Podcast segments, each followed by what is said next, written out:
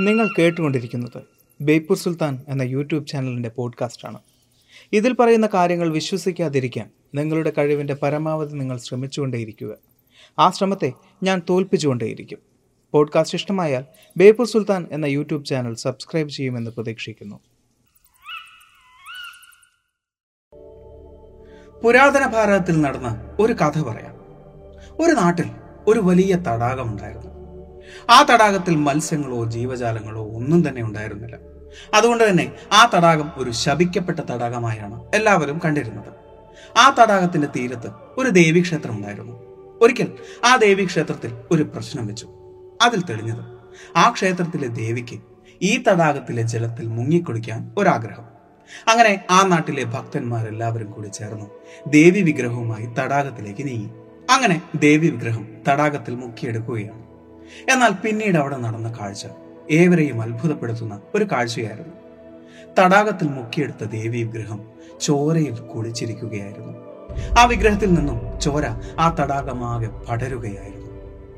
ഇന്നും ഉപേക്ഷിക്കപ്പെട്ട നിലയിൽ ആ ശപിക്കപ്പെട്ട തടാകം നമ്മുടെ നാട്ടിലുണ്ട്. കയറിപ്പോരും ചങ്ങായിമാരെ ബേപ്പൂർ സുൽത്താന്റെ ദുനിയാവിലേക്ക്.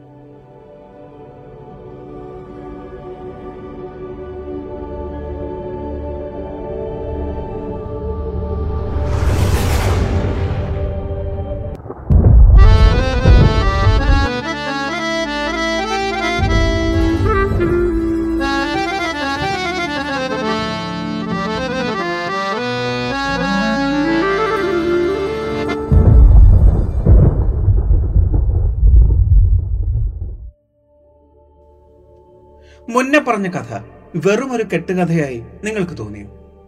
തോന്നിയിട്ടുണ്ടാവും. അല്ലെങ്കിൽ ഒരു വിഗ്രഹം ജലത്തിൽ മുക്കുമ്പോൾ എങ്ങനെയാണ് ചോര വരുന്നത്? എന്നാൽ അത് വെറും ഒരു കെട്ടുകഥയല്ല. അതൊരു നടന്ന സംഭവം തന്നെയാണ്. അത്തരത്തിൽ ഒരു ശപിക്കപ്പെട്ട തടാകം നമ്മുടെ സ്വന്തം ഇന്ത്യയിലുണ്ട്. അതായത് മുംബൈയിൽ നിന്നും വെറും അഞ്ഞൂറ് കിലോമീറ്റർ മാത്രം അകലെയുള്ള മഹാരാഷ്ട്രയിലെ ബുൾദാന എന്ന ജില്ലയിലാണ് ആ ഒരു തടാകം സ്ഥിതി ചെയ്യുന്നത്. ഒരുപാട് കഥകൾ ഉറങ്ങുന്ന ആ തടാകം അറിയപ്പെടുന്നത് ലൊണാർ ലേക്ക് എന്ന പേരിലാണ്.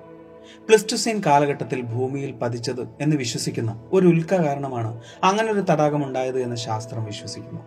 ഇരുപത്തിയഞ്ച് ലക്ഷത്തി എൺപത്തി എട്ടായിരം വർഷങ്ങൾക്ക് മുൻപ് മുതൽ പതിനൊന്നായിരത്തി എഴുന്നൂറ് വർഷങ്ങൾക്ക് മുന്നേ വരെ നിലനിന്നിരുന്ന ഒരു കാലഘട്ടമാണ് പ്ലിസ്റ്റോസീൻ കാലഘട്ടം. അതായത് മാമത്തുകളും നിയാണ്ടർത്താൽ മനുഷ്യരും ജീവിച്ചിരുന്ന ഒരു കാലഘട്ടം. ഭൂമിയിൽ മുഴുവൻ മഞ്ഞു മൂടി കിടന്നിരുന്ന ഈ കാലഘട്ടത്തിന്റെ അവസാനത്തിലാണ് മാമത്തുകൾ നശിക്കുന്നത്. ഈ കാലഘട്ടത്തിന്റെ തുടക്കത്തിലാണ് ഹോമോജനസിൽ പെടുന്ന മനുഷ്യൻ ആഫ്രിക്കയിൽ ഉദ്ഭവിക്കുന്നതും പിന്നീട് ആഫ്രോ യുറേഷ്യയിലേക്ക് വ്യാപിക്കുകയും ചെയ്യുന്നത്. ചരിത്രം പറയുന്നത് ഇങ്ങനെയൊക്കെയാണ് എങ്കിലും ചില തെളിവുകൾ പറയുന്നത്. ലുണാർ തടാകത്തിന്റെ കാരണം ഒരു അറ്റോമിക് വിസ്ഫോടനമാണ് എന്നാണ്. ഇയാൾ ഇത് എന്തൊക്കെയാണ് പറയുന്നത്? പതിനൊന്നായിരം വർഷങ്ങൾക്ക് മുമ്പ് ഒരു അറ്റോമിക് ബ്ലാസ്റ്റ് സംഭവിക്കുകയും അതെങ്ങനെ ശരിയാവും. ശരിയാണ് നിങ്ങളിപ്പോൾ ചിന്തിച്ചതുപോലെ തന്നെയാണ്. ഇങ്ങനൊരു വാർത്ത ആദ്യമായി കേട്ടപ്പോൾ ഞാനും ചിന്തിച്ചത്. നമുക്കറിയാം ആയിരത്തി തൊള്ളായിരത്തി നാൽപ്പത്തി അഞ്ചിൽ മാൻഹാട്ടൻ പ്രൊജക്ടിന്റെ ഭാഗമായി റോബർട്ട് ഓപ്പൺ ഹീമറാണ് ആറ്റം ബോംബ് കണ്ടെത്തിയത് എന്ന്. അങ്ങനെയെങ്കിൽ കാലങ്ങൾക്ക് മുമ്പ് ഒരു അറ്റോമിക് ബ്ലാസ്റ്റ് സംഭവിക്കുകയും അതിൽ നിന്നുമാണ് ലുണാർ തടാകം ഉദ്ഭവിച്ചത് എന്നും പറഞ്ഞാൽ അതിന്റെ പിന്നിലെ യുക്തി എന്താണ്? എന്നാൽ പറയുന്നത് തെളിവുകളുടെ അകമ്പടിയോടുകൂടിയാണ് പറയുന്നത് ബ്രിട്ടീഷ് ആർക്കിയോളജിസ്റ്റായ ഫ്രാൻസിസ് ടെയ്ലർ. ടെയ്ലറിന്റെ കണ്ടെത്തലിൽ പന്ത്രണ്ടായിരം വർഷങ്ങൾക്ക് മുൻപെയുള്ള കാലഘട്ടത്തിനും എട്ടായിരം വർഷങ്ങൾക്ക് മുൻപെയുള്ള കാലഘട്ടത്തിനും ഇടയിലാണ് ഇങ്ങനൊരു തടാകം ഉദ്ഭവിക്കാൻ കാരണമാകുന്ന അറ്റോമിക് ബ്ലാസ്റ്റ് സംഭവിച്ചിരിക്കുന്നത്. അദ്ദേഹം അന്വേഷിച്ചതിൽ അദ്ദേഹത്തിന് കിട്ടിയ തെളിവുകൾ അനുസരിച്ച് ഒരു ഉൽക്കാപതനത്തിനേക്കാൾ കൂടുതൽ ഇങ്ങനൊരു തടാകം ഉണ്ടാകാനുള്ള കാരണം ഒരു ആറ്റോമിക് ബ്ലാസ്റ്റ് തന്നെയാണ്. ആ ഒരു ബ്ലാസ്റ്റ് കാരണം സംഭവിച്ച ക്രേറ്റർ ഏതാണ്ട് ഒന്നേ പോയിന്റ് രണ്ട് കിലോമീറ്റർ ചുറ്റളവിലാണ് അവിടെ നിൽക്കുന്നത്. തുടക്കത്തിൽ രാജസ്ഥാനിൽ നിന്നും ഏതാണ്ട് പത്ത് മൈൽ അകലെയുള്ള ഒരു സ്ഥലത്ത് ഏതാണ്ട് മൂന്ന് മൈൽ സ്ക്വയർ ചുറ്റളവിൽ ഹൈലി റേഡിയോ ആക്റ്റീവ് അവശിഷ്ടങ്ങൾ കണ്ടെത്തിയിട്ടുണ്ട്. റിസർച്ചിന്റെ ഭാഗമായി കാലങ്ങൾക്ക് മുൻപേ അവിടെ ജനിച്ച് മരണപ്പെട്ടവരിൽ ക്യാൻസർ കണ്ടെത്തിയിട്ടുണ്ട്. മറ്റു ഭാഗങ്ങളിൽ നിന്നും കണ്ടെത്തിയ പുരാതന വസ്തുക്കളിൽ കാണുന്ന റേഡിയേഷനേക്കാൾ അൻപത് ഇരട്ടിയാണ് അവിടെയുള്ള വസ്തുക്കളിൽ കണ്ടെത്തിയ റേഡിയേഷൻ. ദേവൻ പോർട്ട് വിൻസെന്റി തുടങ്ങിയ സയന്റിസ്റ്റുകൾ ഇതിനോട് ചേർത്ത് വായിക്കാവുന്ന ചില കണ്ടുപിടുത്തങ്ങൾ നടത്തിയിട്ടുണ്ട്. ഹാരപ്പ മോഹൻജോദാരോ സംസ്കാരത്തിൽ നിന്നും അതിയായ ചൂട് കാരണം ഉരുകിയ നിലയിൽ ചില കളിമൺ പാത്രങ്ങൾ കണ്ടെത്തിയിട്ടുണ്ട്. കളിമൺ ഉരുകണമെങ്കിൽ ഏതാണ്ട് രണ്ടായിരത്തി ഇരുന്നൂറ്റി എൺപത് ഫാരൻഹീറ്റ് വേണം എന്ന് നമുക്കറിയാം. അത്രയും ചൂട് ആയിരത്തി മുന്നൂറ് ബി സിയിൽ എങ്ങനെയാണ് നിർമ്മിച്ചത്? അതിനുള്ള ടെക്നോളജി എന്തായിരിക്കും? അത് മാത്രമല്ല മറ്റു ചില കണ്ടെത്തലുകൾ കൂടി അവർ നടത്തിയിട്ടുണ്ട്. ഒരു ന്യൂക്ലിയർ ബ്ലാസ്റ്റ് നടന്നാൽ അത് സംഭവിച്ച ഇടത്തെ മണൽ ചൂട് കൊണ്ട് ഉരുകി പച്ച നിറമുള്ള അലമോഗോഡോ ഗ്ലാസ് ആകാറുണ്ട്. ആയിരത്തി തൊള്ളായിരത്തി നാൽപ്പത്തി അഞ്ചിൽ മെക്സിക്കോയിൽ നടത്തിയ ട്രിനിറ്റി ന്യൂക്ലിയർ ബ്ലാസ്റ്റ് ടെസ്റ്റിൽ മണൽ ചൂടുകൊണ്ട് അങ്ങനെ മാറിയതായി തെളിയിക്കപ്പെട്ടിട്ടുണ്ട്. അത്തരം ഗ്രീൻ ഗ്ലാസുകൾ ഹാരപ്പ മോഹൻജദാരോ സംസ്കാരങ്ങളിൽ കണ്ടെത്തിയിട്ടുണ്ട്. ഈ പറഞ്ഞ തെളിവുകളൊക്കെ കൈ ചൂണ്ടുന്നത് കാലങ്ങൾക്ക് മുമ്പ് ഒരു അറ്റോമിക് അല്ലെങ്കിൽ ന്യൂക്ലിയർ ബ്ലാസ്റ്റ് സംഭവിച്ചിട്ടുണ്ട് എന്നതിലേക്കാണ് എന്നാൽ ഇത് മാത്രമല്ല മറ്റു ചില വിശ്വാസങ്ങൾ കൂടിയുണ്ട്. ഏതാണ്ട് മൂന്നാം നൂറ്റാണ്ടിൽ എഴുതപ്പെട്ടു എന്ന് നമ്മൾ വിശ്വസിക്കുന്ന മഹാഭാരതത്തിൽ ഇങ്ങനൊരു കാര്യം എഴുതിയിട്ടുണ്ട്. മൂവായിരത്തി ഇരുന്നൂറ് വർഷങ്ങൾക്ക് മുൻപ് ഒരു വലിയ സ്ഫോടനം നടന്നിട്ടുണ്ട് എന്ന്. അങ്ങനെയെങ്കിൽ അത് സത്യമായിരിക്കുമോ? പ്രപഞ്ചത്തിന്റെ ശക്തി മുഴുവൻ ആവാഹിച്ച ആ അസ്ത്രം ഭൂമിയിൽ സ്പർശിച്ചപ്പോൾ പതിനായിരം സൂര്യന്മാർ ഒന്നിച്ചുദിച്ച പ്രഭയുണ്ടായിരുന്നു. അഗ്നിയും പുകയും ചുരുളുകളായി ആകാശത്തേക്ക് ഉയർന്നു പൊങ്ങി. ആകാശത്ത് ഒരു ഇടിമിന്നൽ പോലെ അപരിചിതമായ ഒരായുധമായിരുന്നു അത്. ലോകത്തെ തന്നെ ഇല്ലാതാക്കാൻ ശേഷിയുള്ള ഒരായുധം. ആയിരക്കണക്കിന് മനുഷ്യരെ അത് ചാരമാക്കി. മൃതശരീരങ്ങൾ തിരിച്ചറിയാത്ത വിധം കത്തിക്കരിഞ്ഞു. നഖവും മുടിയും പോലും ബാക്കിയുണ്ടായിരുന്നില്ല. ഹാരപ്പ മോഹൻജദാരോ സംസ്കാരങ്ങളിൽ നിന്നും ചില മൃതദേഹങ്ങൾ കണ്ടെത്തിയിരുന്നു. അവയിൽ പലതും കൈകോർത്ത നിലയിലും ചിലത് എന്തിനെയോ ഭയന്ന് ഭൂമിയിൽ പറ്റിക്കിടന്ന നിലയിലുമായിരുന്നു. ആയിരക്കണക്കിന് വർഷങ്ങൾ പഴക്കമുള്ള ആ ശരീരങ്ങളുടെ മരണകാരണം എന്തായിരുന്നു എന്ന് കണ്ടെത്താൻ സാധിച്ചിട്ടില്ല. അവ മൃഗങ്ങൾ ഭക്ഷിച്ചിട്ട് പോലുമില്ലായിരുന്നു. എന്നാൽ ഞെട്ടിപ്പിച്ച മറ്റൊരു കാര്യം. ഹിരോഷിമ നാഗാസാക്കിയിൽ നിന്ന് ലഭിച്ച മൃതദേഹങ്ങളെക്കാൾ എത്രയോ മടങ്ങ് റേഡിയോ ആക്റ്റീവ് റേഡിയേഷൻ ഉള്ളവയായിരുന്നു ഹാരപ്പ മോഹൻജദാരോ സംസ്കാരങ്ങളിൽ നിന്നും അന്ന് ലഭിച്ച ശവശരീരങ്ങൾക്ക്. എന്തായിരിക്കും അന്ന് സംഭവിച്ചത്? ഇനി മഹാഭാരതത്തിൽ പറഞ്ഞതുപോലെ ഏതോ ഒരു ആയുധം ഭൂമിയിൽ സ്പർശിച്ചതായിരിക്കും. അങ്ങനെയെങ്കിൽ ആ ആയുധം ഏതായിരിക്കും? പല പുരാണ സീരിയലുകളിലും പറയുന്നത് പോലെ ബ്രഹ്മാസ്ത്രമായിരിക്കും. ഇനി നമുക്കൊരൽപ്പം പുരാണം സംസാരിക്കാം.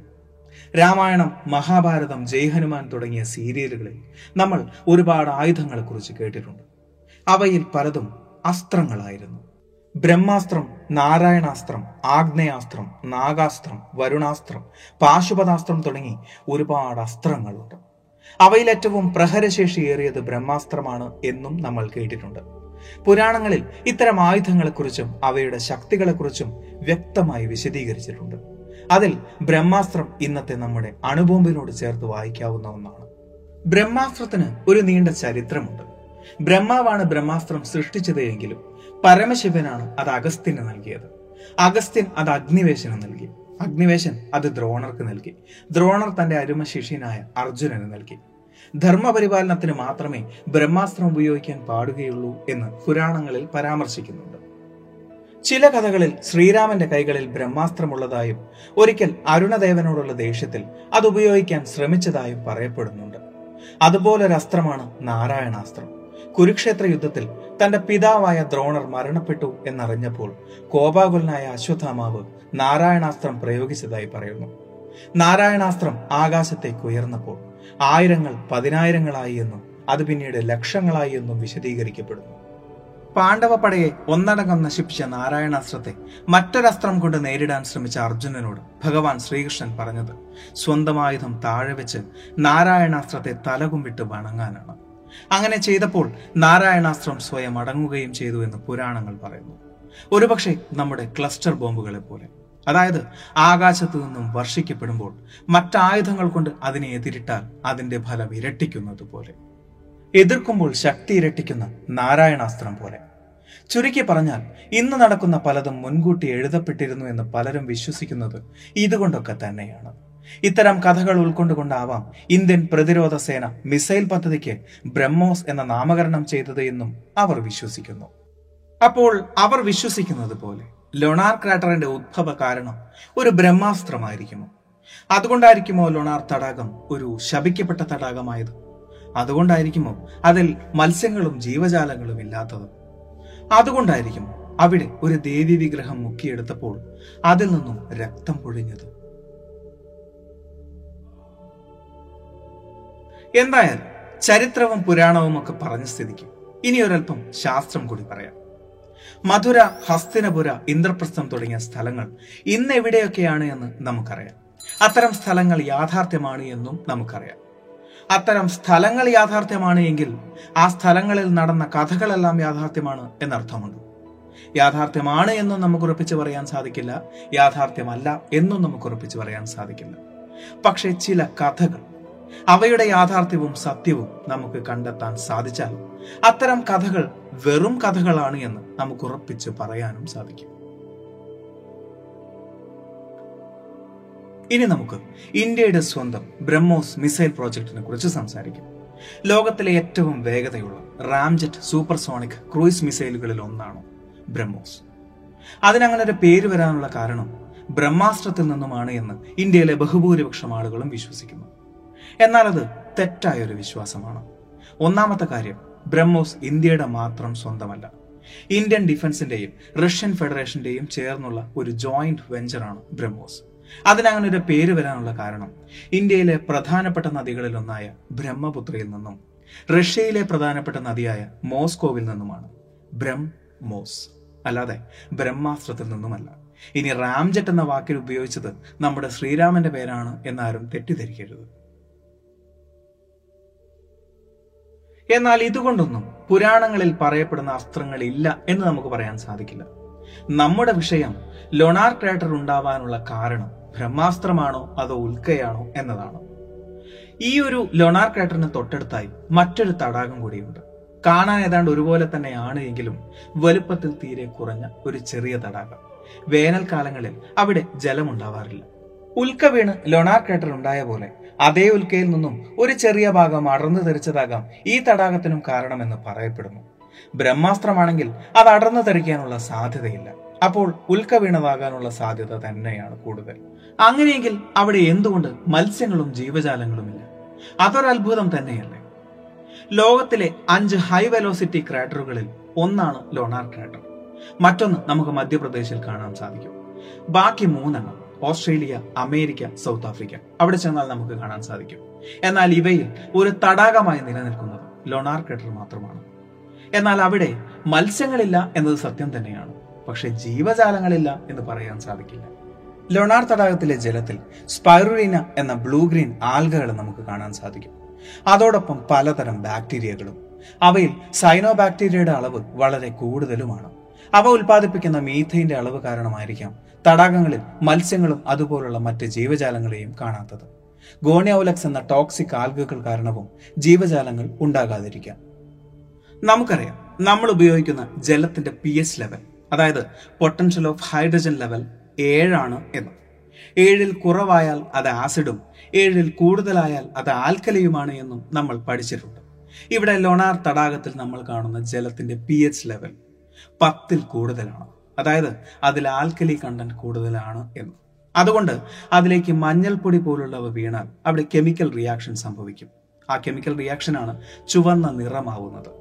ചിലപ്പോൾ കാലങ്ങൾക്ക് മുമ്പ് ആ ജലത്തിൽ മുക്കിയ ദേവി വിഗ്രഹത്തിൽ മഞ്ഞൾപ്പൊടി അടങ്ങിയിട്ടുണ്ടാവാം. അതുകൊണ്ടായിരിക്കാം അവിടെ രക്തവർണമായത് അല്ലാതെ തടാകം ശപിക്കപ്പെട്ടതുകൊണ്ടല്ല എന്ന്. ലൊണാർ തടാകം കാണാൻ പോകുന്നവരിൽ പലരും കയ്യിൽ മഞ്ഞൾപ്പൊടി കരുതാറുണ്ട്. മഞ്ഞൾപ്പൊടി വെള്ളത്തിൽ കലക്കുമ്പോൾ രക്തവർണമാവുന്നത് കണ്ട് അവരിൽ പലരും അത്ഭുതപ്പെടാറുണ്ട്. അതോടൊപ്പം ആസിഡ് കണ്ടന്റ് കൂടി ചേരുമ്പോൾ അതായത് ചെറുനാരങ്ങയിൽ നിന്നോ അല്ലെങ്കിൽ വിനാഗിരിയിൽ നിന്നോ ആസിഡ് കണ്ടന്റ് കൂടി ചേരുമ്പോൾ അത് വീണ്ടും മഞ്ഞ നിറമാവുകയും ചെയ്യുന്നു ഇതെല്ലാം സിമ്പിൾ കെമിസ്ട്രി മാത്രമാണ്. ലൊണാർ തടാകത്തെക്കുറിച്ച് ഇനിയും ഒരുപാട് ചോദ്യങ്ങളുണ്ട്.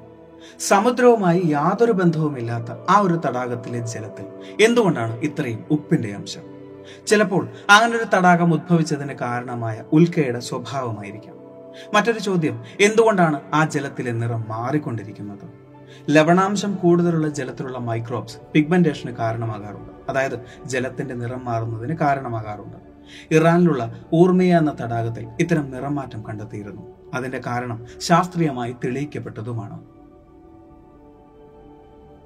രാമായണം മഹാഭാരതം തുടങ്ങിയ ഇതിഹാസങ്ങൾ എന്നും ഭാരതത്തിന് അഭിമാനം തന്നെയാണ്.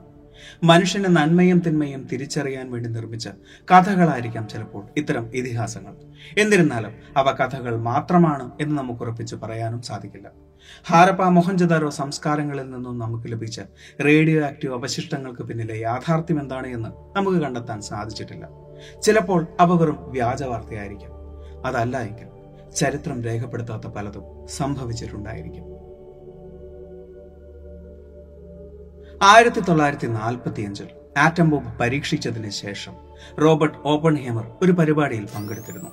അന്ന് ഒരു വിദ്യാർത്ഥി അദ്ദേഹത്തോട് ഒരു ചോദ്യം ചോദിച്ചു. ഭൂമിയിലെ ആദ്യത്തെ ആറ്റം ബോംബ് പരീക്ഷിച്ച ശേഷം താങ്കൾക്ക് എന്താണ് തോന്നുന്നത് എന്ന്. അതിനു മറുപടിയായി അദ്ദേഹം ആ വിദ്യാർത്ഥിയുടെ ചോദ്യത്തെ തിരുത്തുകയായിരുന്നു. അദ്ദേഹം പറഞ്ഞത് ഭൂമിയിലെ ആദ്യത്തെ ആറ്റം ബോംബല്ല ആധുനിക ലോകത്തെ ആദ്യത്തെ ആറ്റം ബോംബ് എന്ന്. എന്തുകൊണ്ടായിരിക്കാം ഓപ്പൺ ഹേമർ അന്ന് ആ ചോദ്യത്തെ തിരുത്തിയത്? ഈ ഒരു വീഡിയോ നിങ്ങൾക്ക് ഇഷ്ടമായി എന്ന് വിചാരിക്കുന്നു. സുൽത്താൻ എപ്പോഴും പറയുന്നത് പോലെ സബ്സ്ക്രൈബുകൾ കൂമ്പാരമാകുമ്പോൾ പരിപാടി ഗംഭീരമാകും